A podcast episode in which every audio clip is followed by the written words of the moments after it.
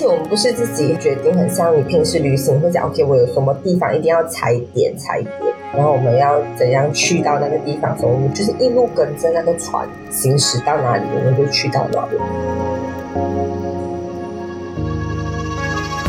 走在成人的路上的你，最近过得好吗？欢迎收听《成人的路上》，这一路人来人往，我们有着相似的里程碑，却有着冷暖自知的迷惘和喜悦。希望偶尔并肩同行的我们，能从不同的分享里有点共鸣，有点启发。第四集我们聊些什么呢？人生的旅程哪里可以少得了真正的旅行？这一集我们就带你来看看海上的旅行，船速的世界。Hello，我是 Thank you 我是 Fiona，我是 Agnes，啊。最近大马疫情依然是那么的居高不上呢，然后我相信大家都已经困在家很久了，因为疫情的关系。尤其是最近已经到了差不多年末状态，很多时候我的 Insta post 啊，还是 Facebook 都一直出现 throwback 的那些照片，尤其是旅游的照片。哇，最近我真的很想念旅游这一件事情。哎，真的哎，其实你不要讲马来西亚疫情居高不下，很像新加坡最近疫情也是开始突然间回温。可是就算没有回温之前，我们也去不了任何地方，一个小小岛国根本没有什么地方好去给我们旅游。所以哇，我也是真的超想念，尤其我以前是没有以前啊，我现在还是很喜欢潜水，可是我已经两年没有去那种潜水去了，超想念的。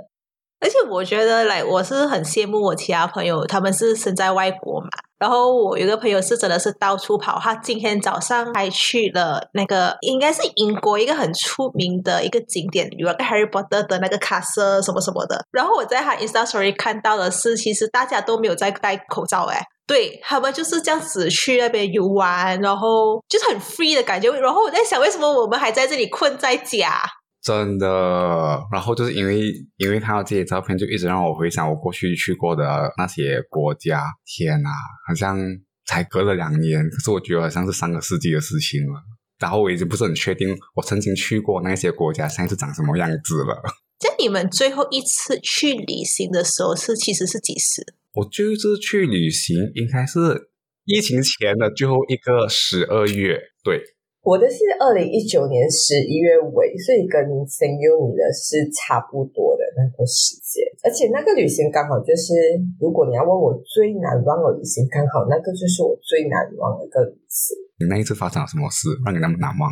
哦，真的很难忘，因为连我出发之前都非常难忘啊，就很像我原本要申请假期的时候，那时候刚换工作。那时候我的上司还跟我讲：“哦，你靠近的时候你才拿假啦，然后呃，不要不要一开始早早我五六月就申请那个假期。”可是那时候直觉告诉我，哦，我整个去都是被什么直觉直觉救了我这样。然后我就讲不要紧，反正我已经确定我要去了，所以我就先申请那个假期。还好我申请了那个假期，因为公司的大活动撞正我要去那个旅行的时候。照理讲，如果我事先没有先申请啊，当他们公布那个公司活动日期的时候，我就是完全不可能拿假。可是我机票什么都买好了，而且这个这个旅行其实蛮难忘的，因为它是我人生二十八年以来花过最大一笔钱的旅行。因为我整个行程到来，呃，花包括机票啊、住宿啊什么都差不多接近四五千新币。哇，它是真是一个不小的费用哎！因为这个费用太大，到我去了一个礼拜之前，我都在怀疑我自己，我到底有没有有没有做对选择？为什么要花那么大一笔钱去一个所谓的就是一个旅行吧，嗯、就是灰有点挥金如土的感觉。而且在我要出发前几天，又是直觉告诉我应该去查一下我的机票有有没有什么问题。然后，因为我的英文名字是有呃那种 Christian name，从小就在报生纸上面的，然后又有那种华人汉语拼音的名字有姓，所以每次很像我不管怎样填那种 first name、last name、middle name 都会很奇怪。所以我订机票的时候，我竟然只放了我前名字前面两个，然后我感觉就有点好像不安心，我就问了一下那个航空公司，我能飞吗？他跟我讲，他是他们不会允许我上飞机的，因为这个名字跟我 passport 不一样。然后到最后还就是遇到一个比较好心的人，他就好心的员工，那个航空公司，他就讲：“OK，你现在马上 cancel 掉这张机票，我马上帮 book 过新的一张机票来给你的全名。”然后那时候真的是蛮惊险的，因为他也没有其他的位置啊，他就真的是完全没有空位啊，那个那个航班。然后就真的蛮感谢那个员工啊，而且我们那时候 based on 信任到什么程度，我是 overflow 给他我的 credit card 的资料，哇，所以就是对，就蛮惊险。可是他是好人。他真是好人，就多亏了他，我的四千多块新币才没有就这样子烧掉。对我连开始之前，我都经历了蛮惊心动魄的这个旅程。我好奇想要问一下，那如果就是对的写法是要如何填那个？如果就比如说你有 Christian name，然后有华裔名字的话，他就跟我讲，其实不用紧的。他讲那个顺序不对，不用紧。只要你的那个所有的字在上面哦，所以你有，所以你的华语名，如果我是三个字，然后你有个英文名，你就会有四个字要填进去那个系统里面。对他讲，不管你那个四个字怎样调都好，只要四个字有在上面就可以啊。所以他就讲，就是要把所有四个字都填完。嗯，OK，好，长知识了。嗯，真的，所以大家买机票的时候，就是一个要注意的东西。旅行小插曲，然后我这个我这一趟旅行就是只有飞机还有船的行程。为什么这个旅程那么难忘？因为它是一个船速，所以我全程很像呃七天，就整个礼拜都是在船上的。然后那个船它是展开一种很像海盗船这样的很大型的那种木船。我们所有七天的吃喝拉撒，几乎都在那个船上。木船，你是说我站在海滩上看到那个船的时候，我是可以看到它的外观有一个一节一节的木条组成的船啊？对对，它就只能是木船。你你有办法想象那种海盗船那种呃有帆布的，然后它有那种很漂亮的、很结实的那种木所组成的船，那么神奇。对对，就有点像那个海贼王的那种感觉。我们去的那趟旅行，它可以承载多少人？呃，我们那一趟旅程其实算是满载的。我们单单很像我们一起去这趟旅行的人就有二十多个，然后他们的员工也是有二十多个，所以差不多是五十多个这样。哇，但这个木船很大哎，它很大，它有它有三层。木船还有三层，这听起来很不可思议，有点超越了我对木船的想象了。对，就是就是它是完全一个全新的经验，而且如果你加那个露天的那一层的话，其实就四层。就它是像那种 Pirate of the Caribbean 那一种船嘛？对对对对，就是一个很帅的船。然后对我来讲是完全一个其中一个梦想成真，这样，因为很像。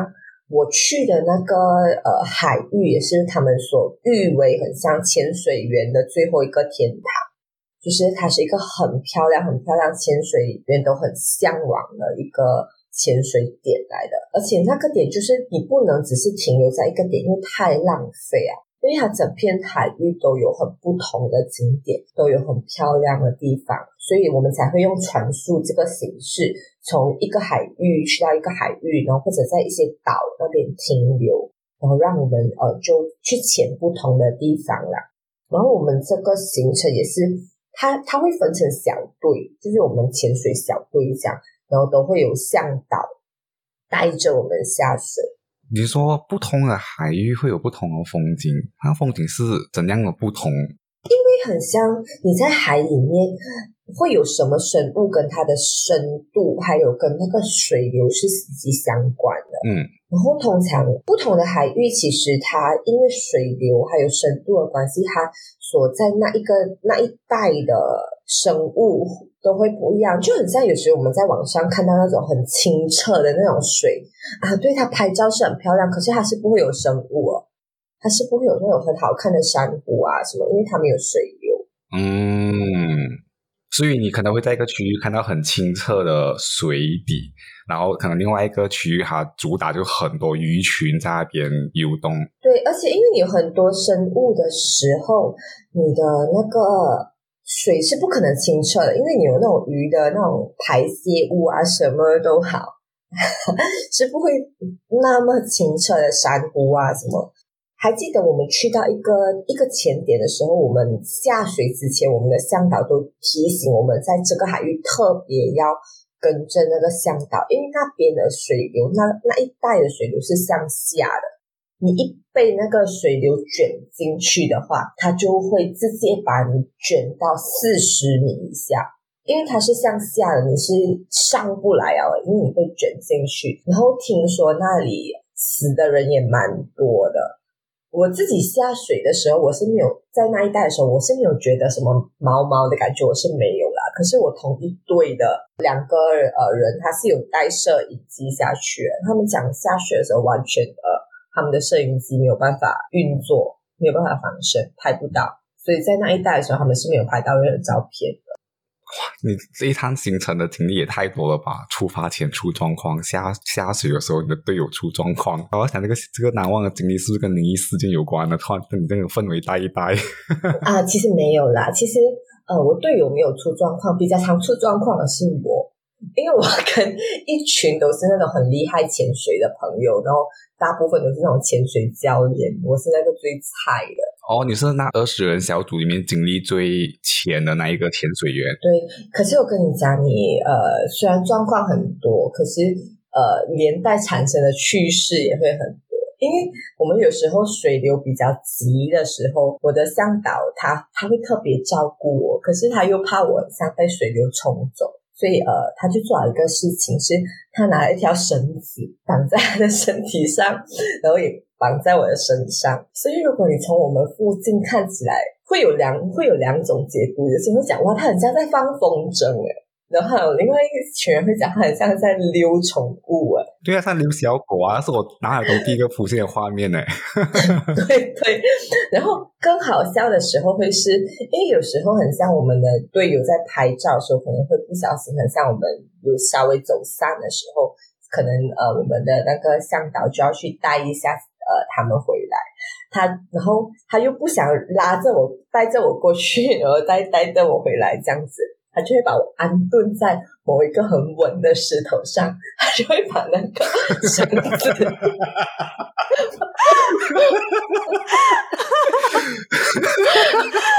这是一个很神奇的画面。你在海底找一个坚固的石头，绑着一个绳子啊，上面挂着你，就怕你被水流冲走。对，你就可以想象那个画面，就是我在一个石头那里，然后附近可能有些珊瑚，然后那些鱼这样子游过，然后一条绳子挂着我这样子，然后随着那个水流的流动，有点飘一下，飘一下，飘一下，这样你可以想象一下那个画面。然后个鱼就围着你，这样说：“哇，这里出现了一个新生物，我们一起去看看这个人是这个什么东西来的。”我就是经过很像我们其他队的那那种队友们都都一定笑，然后上去的时候也是给他们被他们笑到。这个画面很滑稽，很好笑。不过他真的很很有爱，因为如果绑着和你绑着一个绳子的话，就代表如果你遇到危险被水流冲呃。卷下去的话，它也会连带着被你一起卷下去吧？对对对，就是，只是他会有那个技术和经验，嗯，去应付那样的状况，把你捞上来了。对对对，所以我就是我，我需要贴它比较靠近，因为根据物理原理，它也不会那么吃力。嗯 然后呃，起初我不知道，因为我怕我离它太靠近的时候会阻到它，会顶到它。然后，过我的队友提醒我，其实你要贴它靠近一点啊。越长，人家拉你越实力的去拉你。对对对，可是我跟你讲哦，技技术上技术弱，其实真的有好处，因为大家真的特别照顾你，这是我喜欢潜水的一个原因。因为平时生活中都是我在照顾别人，然后很难得在潜水的时候是大家照顾我。我们有很像夜潜，我们每一个潜点不是每个人都会下去，因为有些人可能觉得累啊，他讲像这个大夫就不下了这样。可是我是那种抱着，既然我都还钱了，我就不能错过任何一个。所以在我们夜潜的时候，因为有些人很累啊，然后不要下去的时候，其实就不需要每个向导都下去，因为不没有那么多人要带嘛。可是他们就，有那有下，我们也要下。就很怕夜潜夜潜人从此就不回来了。不是，他们不是，他们不是怕我回不来，他们就很多是要去看多么好笑这样的。然后，而且其实我们有一些器具，可能本来我们之前呃在开始传输之前有讲哦，有些器具如果你要用的话，你自己没有要用的话，呃，会是要用租的。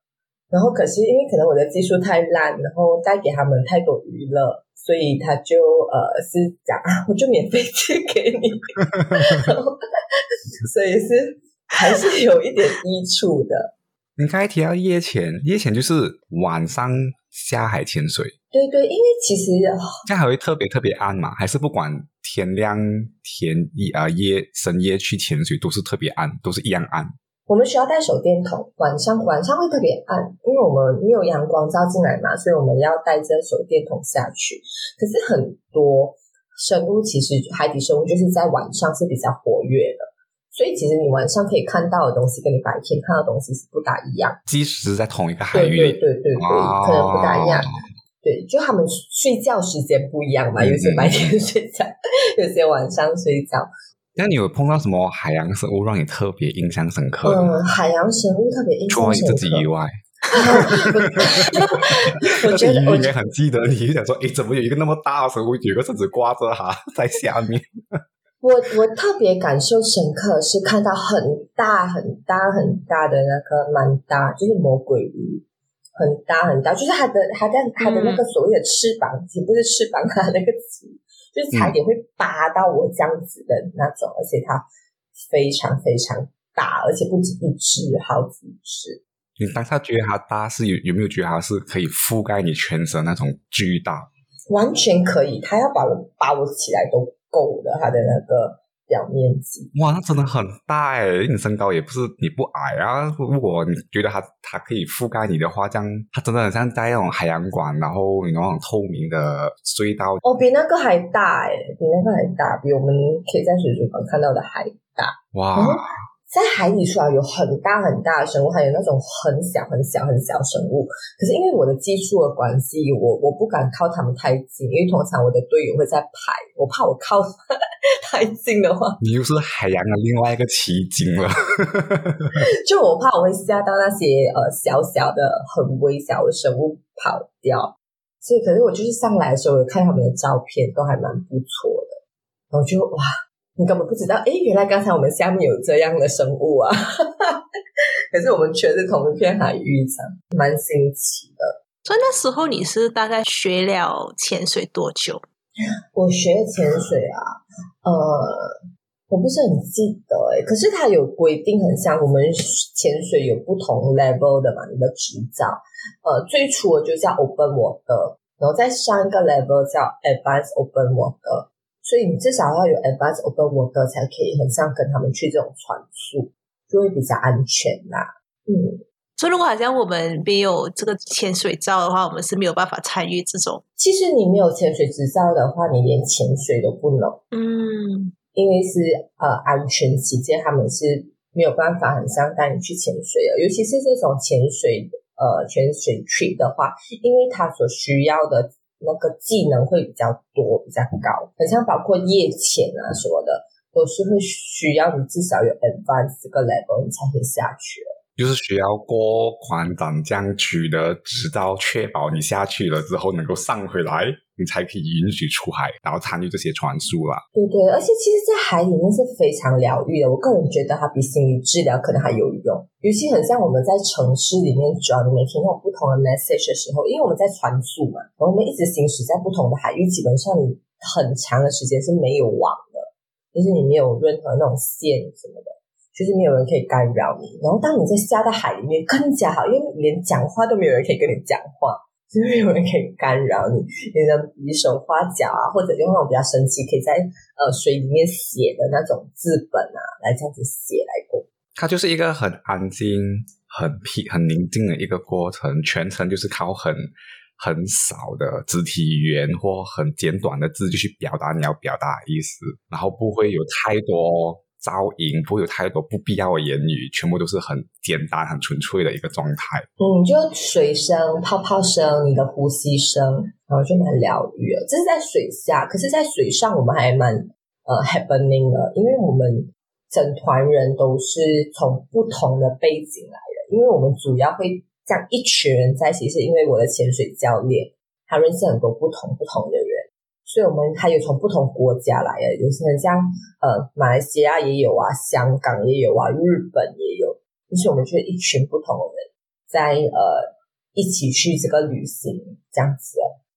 所以还蛮新奇，因为你蛮增广见闻的。我们在海上，你你在休息呀，等下一个潜龙，你一定会聊天。而且我的成长背景跟其他的人的成长背景真的是很不一样，然后就很多文化会让我很大开眼界，就是跟我平时生活是完全是在。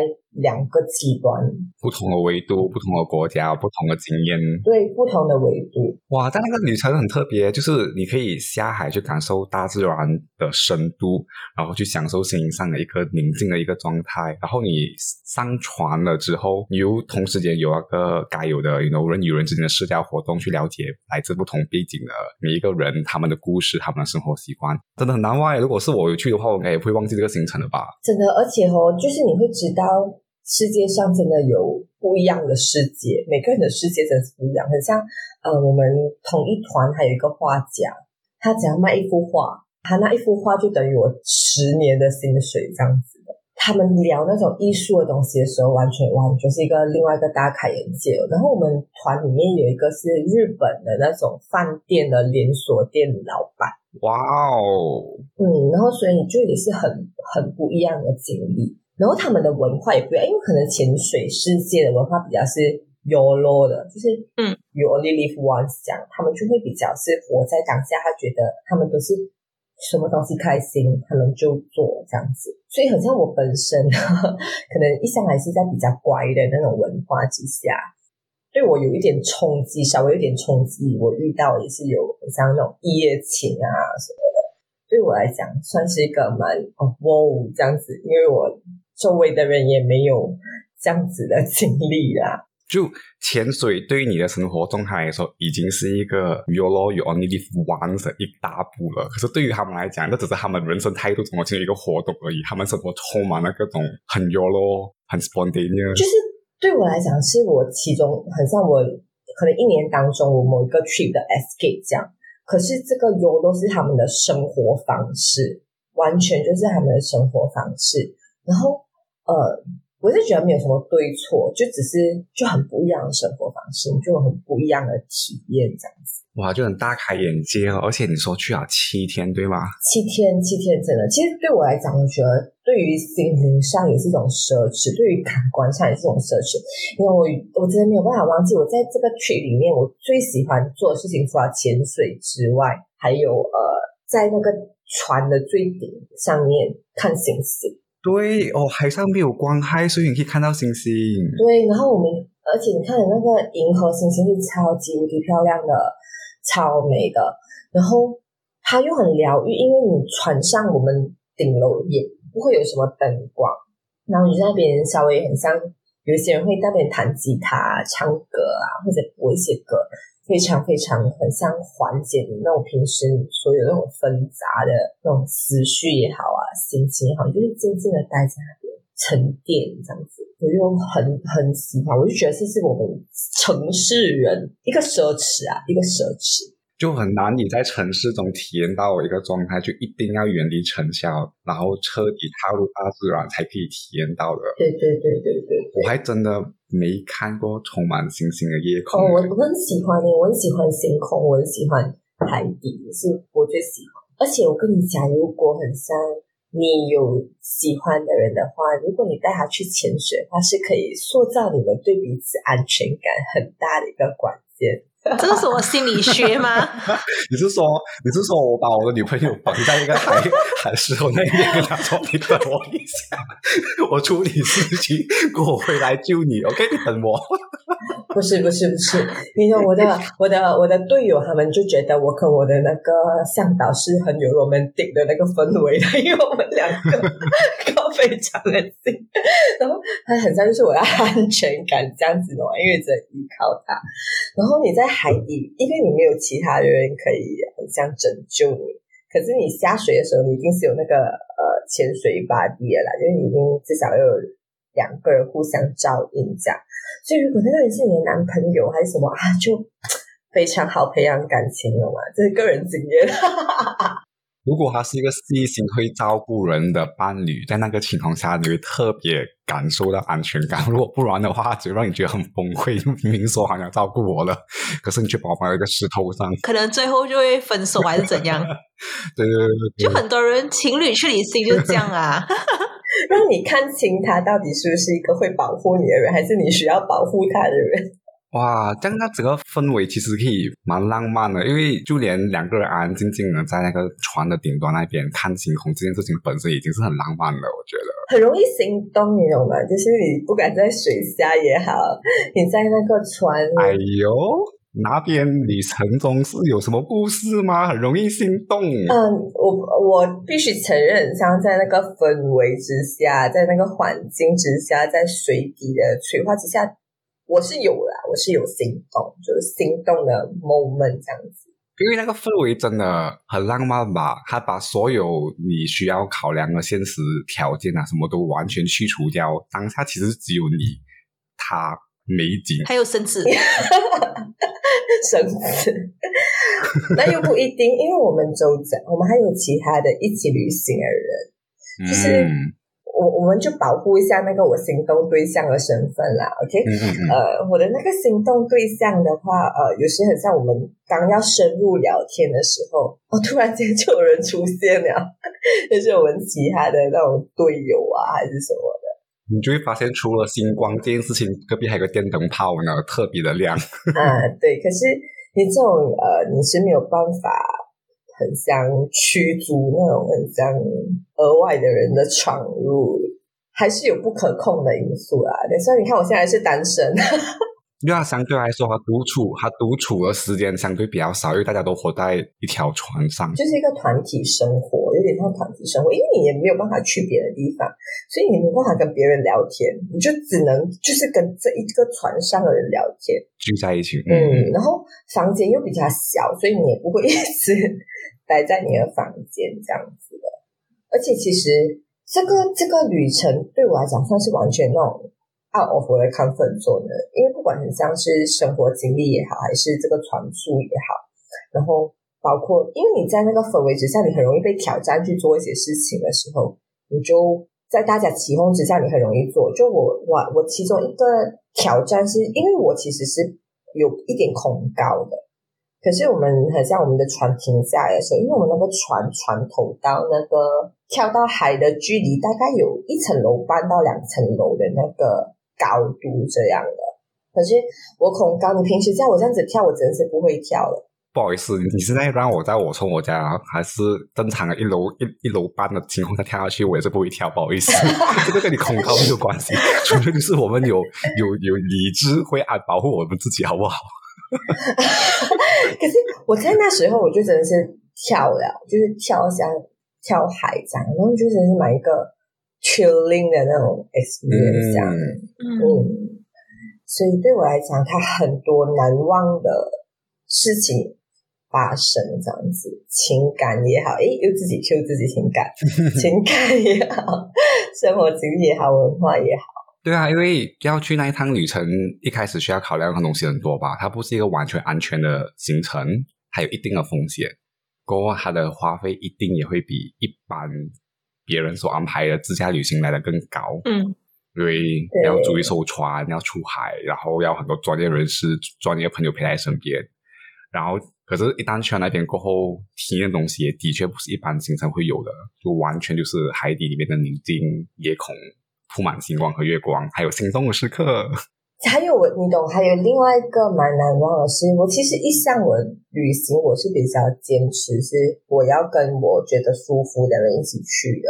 可是这趟旅程因为很多不不一样的人啊，什么这样子，连我的 roommate 都是我跟他其实不大熟哦，我不我不认识他，我只是在某一个很像我在热浪的一个区，我遇见过他这样子，然后我的潜水教就排我们呃同一间房间这样，而且我们一起睡的是一个双人床，然后我不知道他那时候发生什么事情，可是他晚上他会做一些梦的。就是还会突然醒来，因为我们睡在同一张床上，我半夜就感觉到人在摸我的脸，然后我就睁开眼，他他在摸我的脸，可是我隔天问他，他是完全没有意识，他不知道他那种前一晚做了这样子的事情，这对我来讲也是一个非常大的突破，因为我平时真的是不会跟人家共睡一张床，然后对我来讲，这也是一个蛮难忘的体验 哇。居然是有人摸我的脸，然后我惊醒了。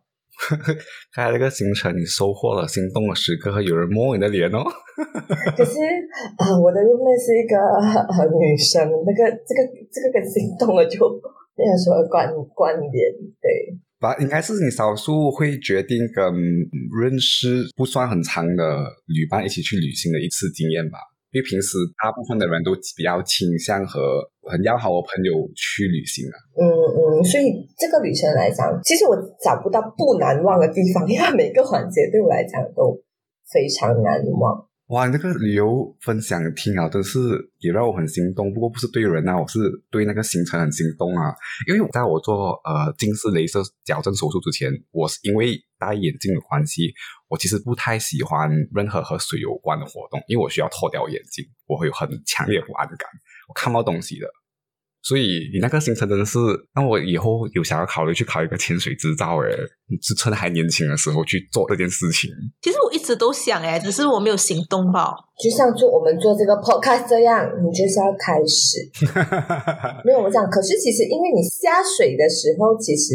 因为光线的关系，其实你没有戴眼镜不大影响你的视线哦。如果你是近视的话，有一些那个眼镜，你潜水眼镜是带有度数的，对，不是一个问题哦。没有啦，因为我本身就不会游泳，不会游泳加近视这件事情是一个恐怖。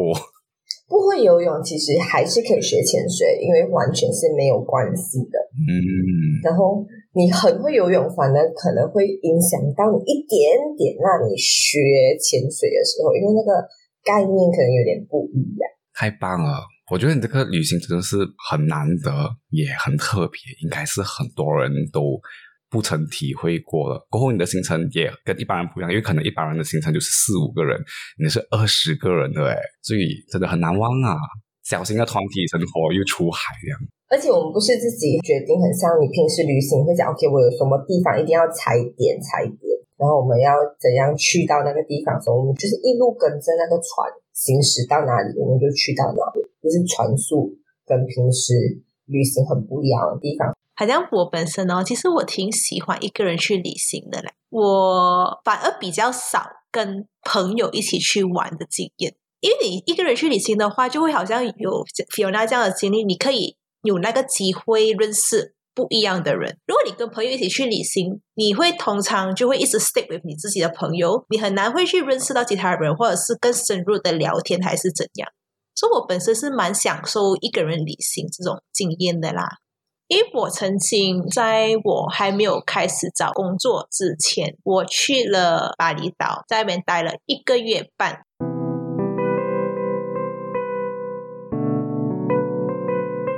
Fiona 的海上之旅是否让你感到心动了呢？